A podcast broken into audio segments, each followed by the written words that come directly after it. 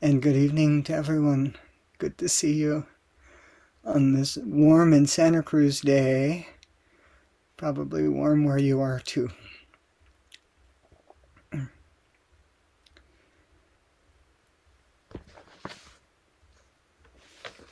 One of the things that I enjoy most about Zoom Zendo is being able to see people with their pets a cat's tail kind of goes across the screen. A dog, oh, there's one laying, a dog laying around in the background. Sweet. And this past Saturday, I recognized that um, some people were not able to tune in to the Zoom Zendo, and I don't know why. I know I sat with Corrine and with Nigel, and a couple other people were unable to get on, and I don't know why. So I apologize for whatever Zoom problem was happening. And I imagine that you sat Zazen anyway, knowing that some. uh oh, true confessions. knowing that somebody somewhere was sitting Zazen, maybe you sat anyway we recognize the value of sitting together even if we're in remote places. You know, it's disappointing to not be able to tune in to Zoom Zazen when we're counting on seeing people, when we're counting on kind of the minimalist structure that that is to be able to tune in together. And I would assert that Zoom Zendo has been so successful because we have the memory of what it is actually like to actually sit together. I think that we would probably not be as engaged with Zoom Zendo if we didn't have somewhere in our memory a body memory of what it's like to sit together physically. So, for those who are able on the near horizon on a Wednesday evening in early September, we'll be trying to come back to the Zendo for one evening in September, Wednesday, and one Wednesday evening in October to test it out, see how we're doing. So please consider giving someone else the gift of your physical presence. um, there are a number of people who have started practice during these past two years of Zoom Zendo. And the, the precious gift of your physical presence so that they have the point of reference of what it's like to sit physically together. Please consider offering someone this gift. And during this time, I have often thought of the Zoom Zendo in the context of Vimalakirti's room. You might remember a teaching, and I'll talk to you about Vimalakirti tonight. But at some point, Vimalakirti allowed in 84,000 Buddhas and Bodhisattvas into a 10 by 10 room. So Zoom Zendo is kind of like that, able to accommodate an infinite amount of space and attendees. Slowly, we return to the actual Zendo. We're remembering forms. Recently, we have added back in the offering of incense now that we have an air purifier. So, the offering of incense seems like such a small detail, but it actually um, requires participation of someone who is handing the incense to the whoever the priest is and someone who is preparing the charcoal on which we put chip incense. So there's all this kind of um, infrastructure that has to happen that goes along with offering incense. It sounds simple to call it infrastructure in a way but that's what it is. And it is actually all of it related to our ancestry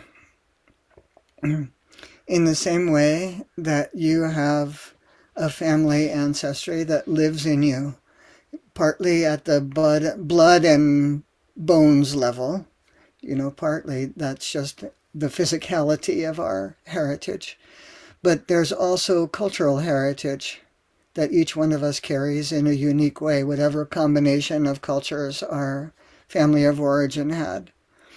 And that may include generational trauma, or it may include, for example, at the physical level, uh, the diseases we happen to be resistant to because of our genetics, or whether we have a preference for bitter or whether we have a preference for salty in the uh, in the flavor realm. All of this comes from our heritage. So, in that same way, in the Zendo forms, as we return to them, we're providing each other access to the heritage of our school. And I think of it as three things. One of them is cohesion, one of them is coherence, and one of them is continuity. Let me talk to you about each one of those words because they're similar but distinct.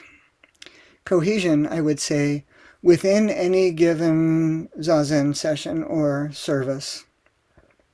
The cohesion of the immediate sangha, the way we bow together, the roles that we hold, and the way the roles all kind of dove, literally dovetail together to create the dance that we call service. You know, so that's cohesion. And coherence would be from any one session of zazen to another, or any one service to another, the practice details are the same. And very recently, I was teaching someone uh, how Catherine taught me how to pass incense. Very detailed, and her standard for this particular behavior was quite high. So the experience of the practice details from session to session or from service to service are an example of coherence. Mm-hmm. And then the continuity is continuity over time, the way in which these um, forms of practice and the teachings themselves have had some consistency over time. And actually, if we look at Vimalakirti, over the same amount of time that we've been studying the Buddha's words, Vimalakirti was contemporary with the Buddha.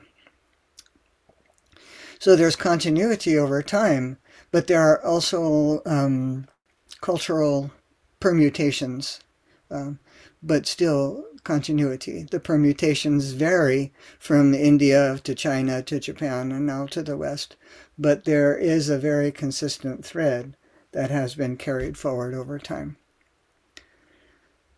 So this, these three, cohesion, coherence, and continuity, actually bring me to what are sometimes called the three pillars of Zen.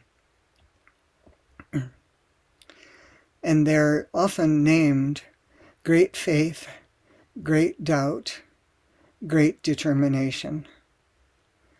And I want I want to try to make those three words a little bit accessible to us. So there is some great faith in uh, the way we hold the forms of practice, for example. And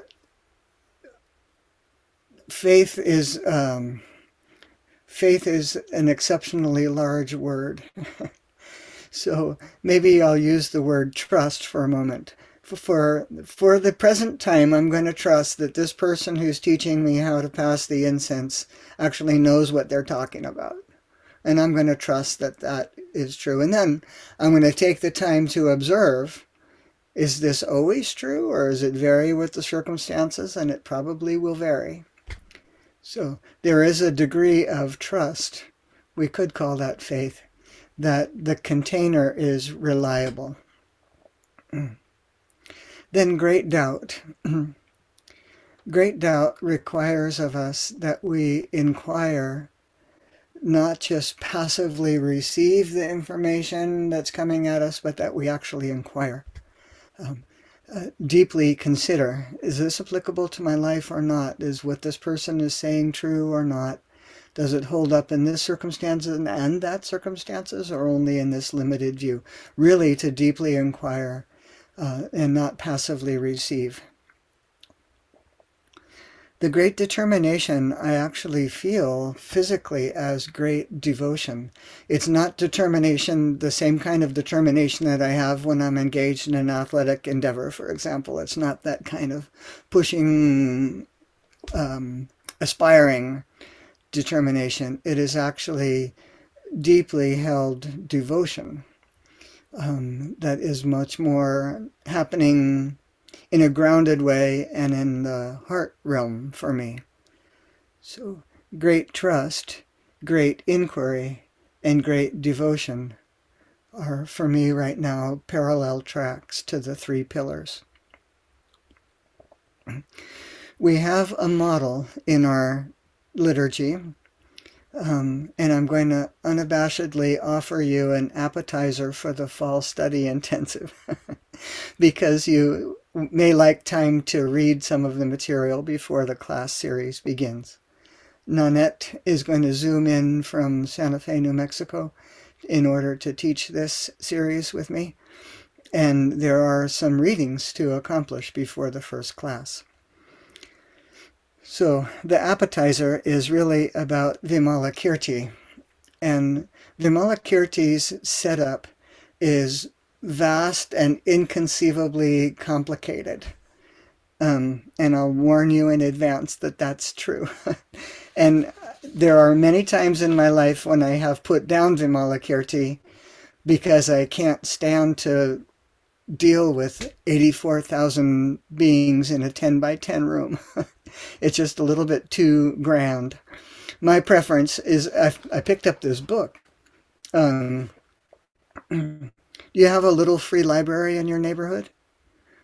Yeah, there are little free um, pantries in this neighborhood and little free libraries in this neighborhood.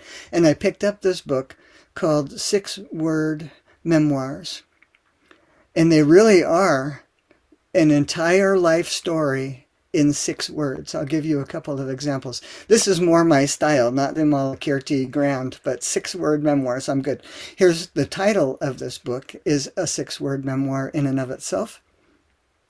Not quite what I was planning.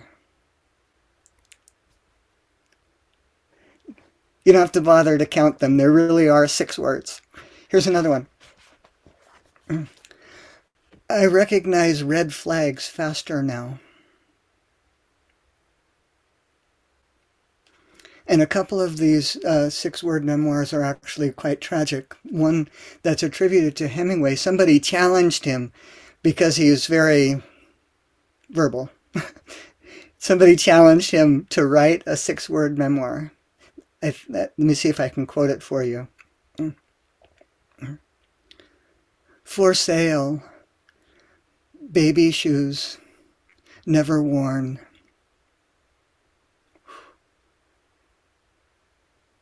that tells a story, doesn't it? And it tells a deep story. Makes me cry. Here's another one, a little light-hearted. I won't keep reading six-word memoirs to you, but this one is precious. I wrote it all down somewhere.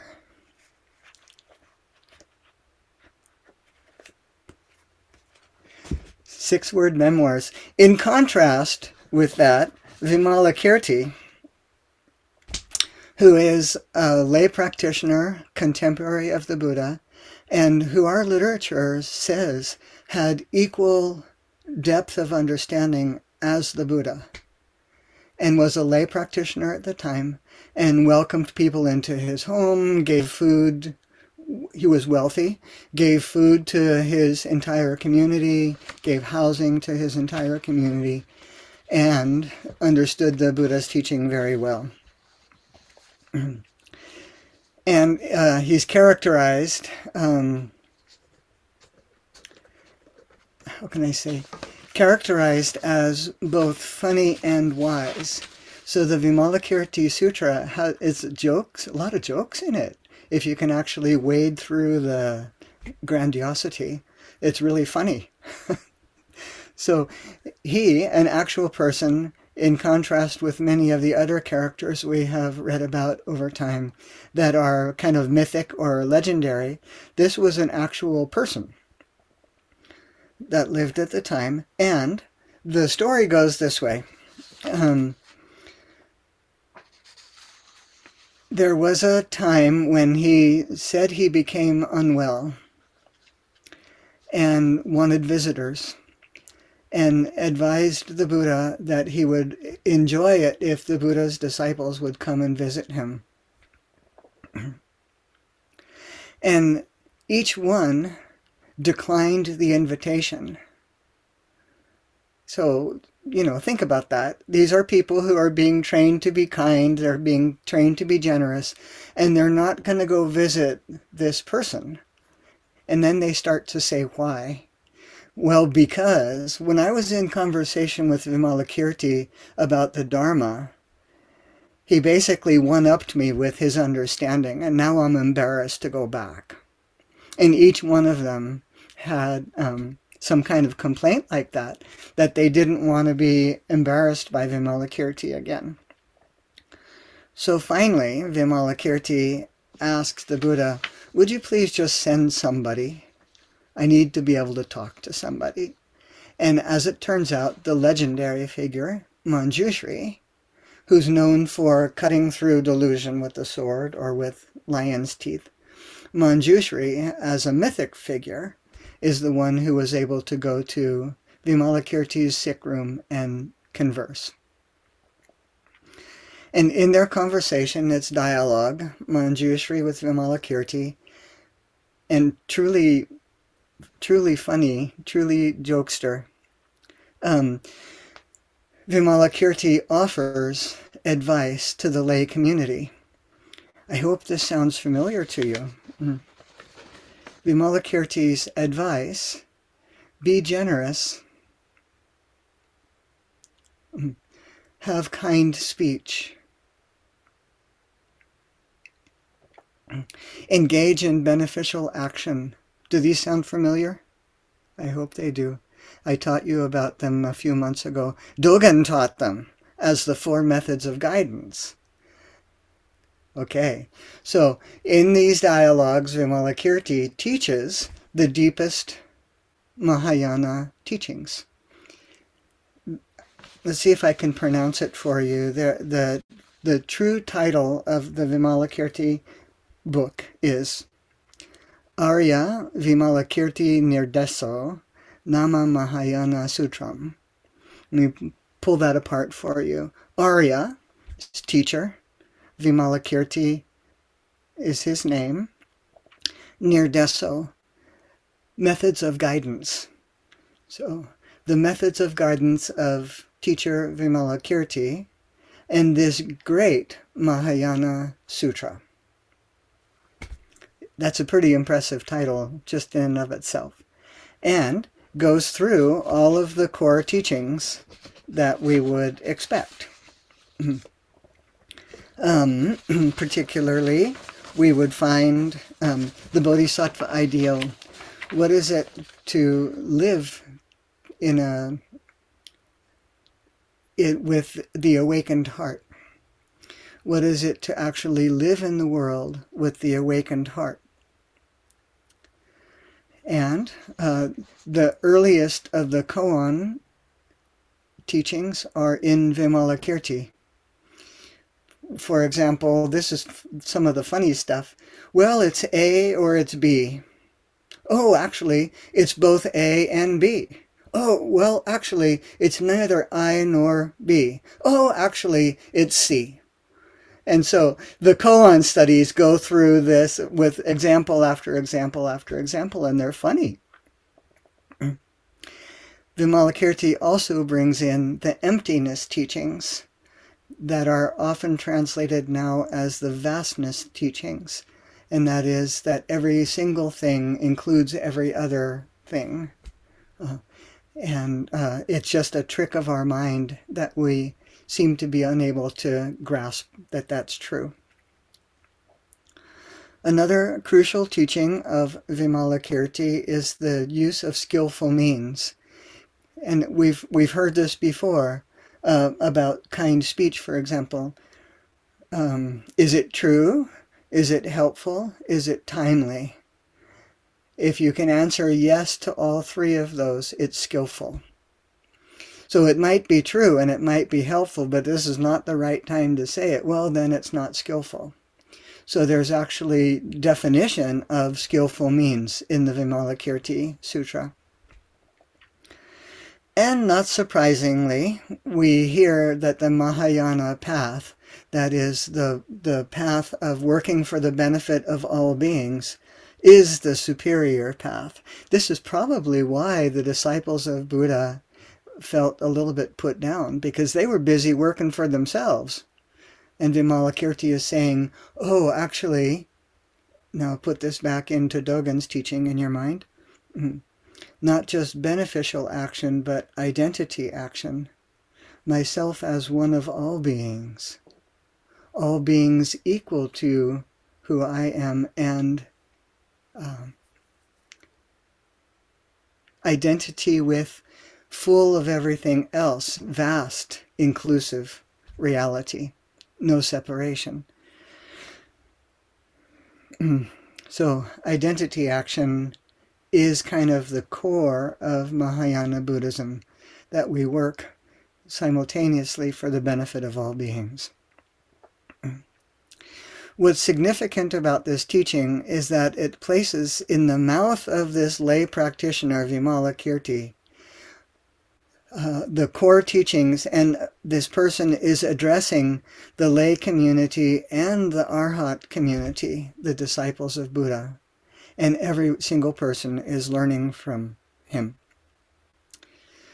So one would say, with all of this skillful means going on and all this wisdom, how is it that this person is sick? Why is he calling people to his sick room? And he says in a very important passage, because I am sick because the world is unbalanced. So it's not that he personally is sick. He's kind of sick on behalf of the unbalancedness of the world and engaging in this teaching in order to um, ameliorate the unbalancedness of the world. So in this context, uh, Vimalakirti teaches the uh, contrast between small compassion and great compassion. Small compassion we would recognize as beneficial action. You know, if someone has fallen down, you help them up. If somebody has dropped their stuff, you help them pick it up. That's beneficial action. Uh, working, for example, to clean the river this weekend is beneficial action. And it can also be identity action, equating with great compassion because it's working for the benefit of all beings. One of the parallel books that we'll be reading in this study intensive is a book by Joan Sutherland. I'll hold up the title for you to see quickly. Vimalakirti and the Awakened Heart. And Joan Sutherland hmm, has this entire commentary. It is the most evocative of Catherine's teaching that I've ever read in anybody else. It is poetic, it is deep, it is ordinary, it is right to the point. Um, and it it is totally parallel chapter by chapter with the Vimalakirti Sutra. So she calls it a commentary on the sutra that Vimalakirti speaks. And there is a place in this one where she has talked about um, duality being a trick of the mind that this is something that the mind has simply conjured up as a way of being able to conduct ourselves in the world. she says, dualism is a trick of the mind, not a description of the way the world actually is. And then here's her coaching for us, paralleling Vimalakirti. She says, if we can subvert the habits of mind that make dualities, we can take the next step, which is to begin to connect those things that have been separated by the trick of the mind. Mm-hmm. So she's giving us a direct coaching here on how to work with the tendency of the mind to create separation where there is none. Mm-hmm. There is a phrase that I would like to share with you, and then I'll stop going on. That is, um, we have heard the word enlightenment or the word awakening many times.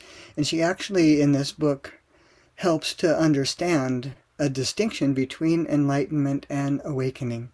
Enlightenment, as she describes it, I'll paraphrase, um, it may be one moment of um, deep understanding, but awakening is an ongoing and lifelong process, and particularly done as a verb with an ing on the end because it's a continual practice, awakening.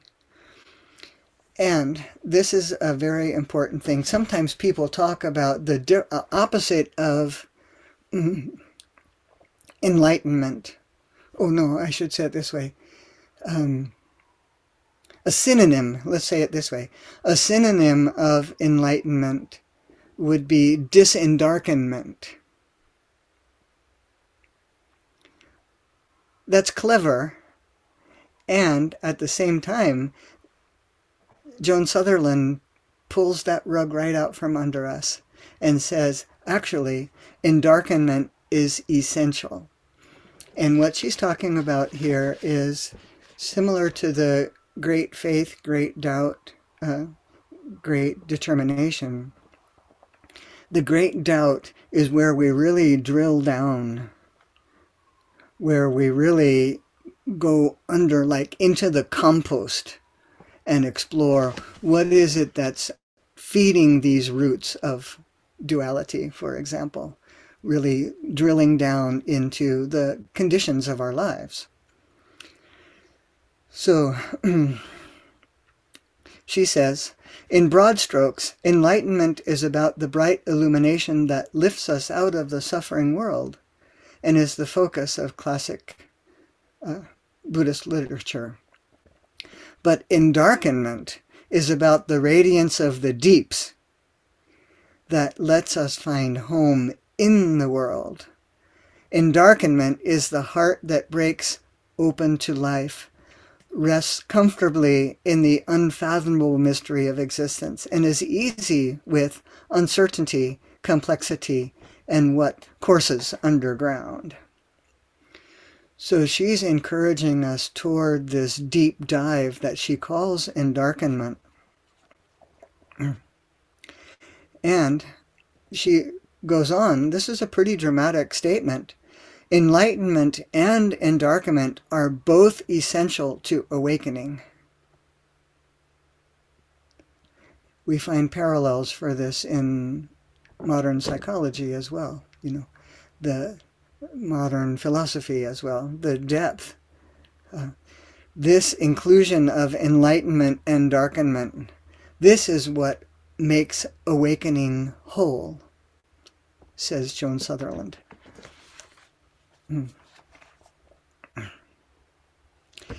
I have to warn us that um, we have this kind of aspiration, I guess I would call it, to live with the awakened heart, to live in the world. We seek nirvana. Uh, and we have to be pretty careful about what we're asking for, actually. You know that the word nirvana literally means blown out, extinguished in, in the way that a candle flame is blown out, it's done. So nirvana actually is the extinguishment of the ego. We want to live with the awakened heart.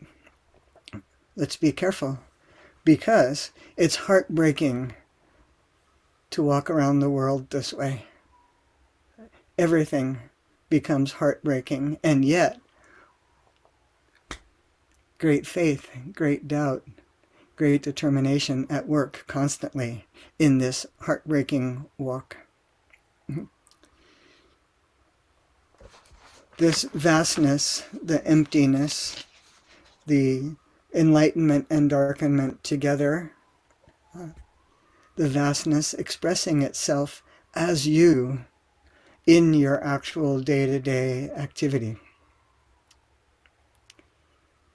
This upcoming study intensive will take a look at greater depth at Vimalakirti and at Joan Sutherland's teaching, their, their companion volumes, and they'll soon be posted on our website, and you'll get them in the newsletter as downloadable PDFs, or you can buy them as actual books.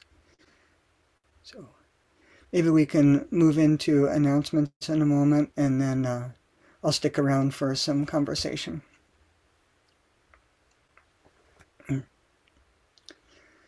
Beings are numberless, I vow to save them. Delusions are inexhaustible, I vow to end them. Dharma gates are boundless, I vow to enter them. Buddha's way is unsurpassable, I vow to become it.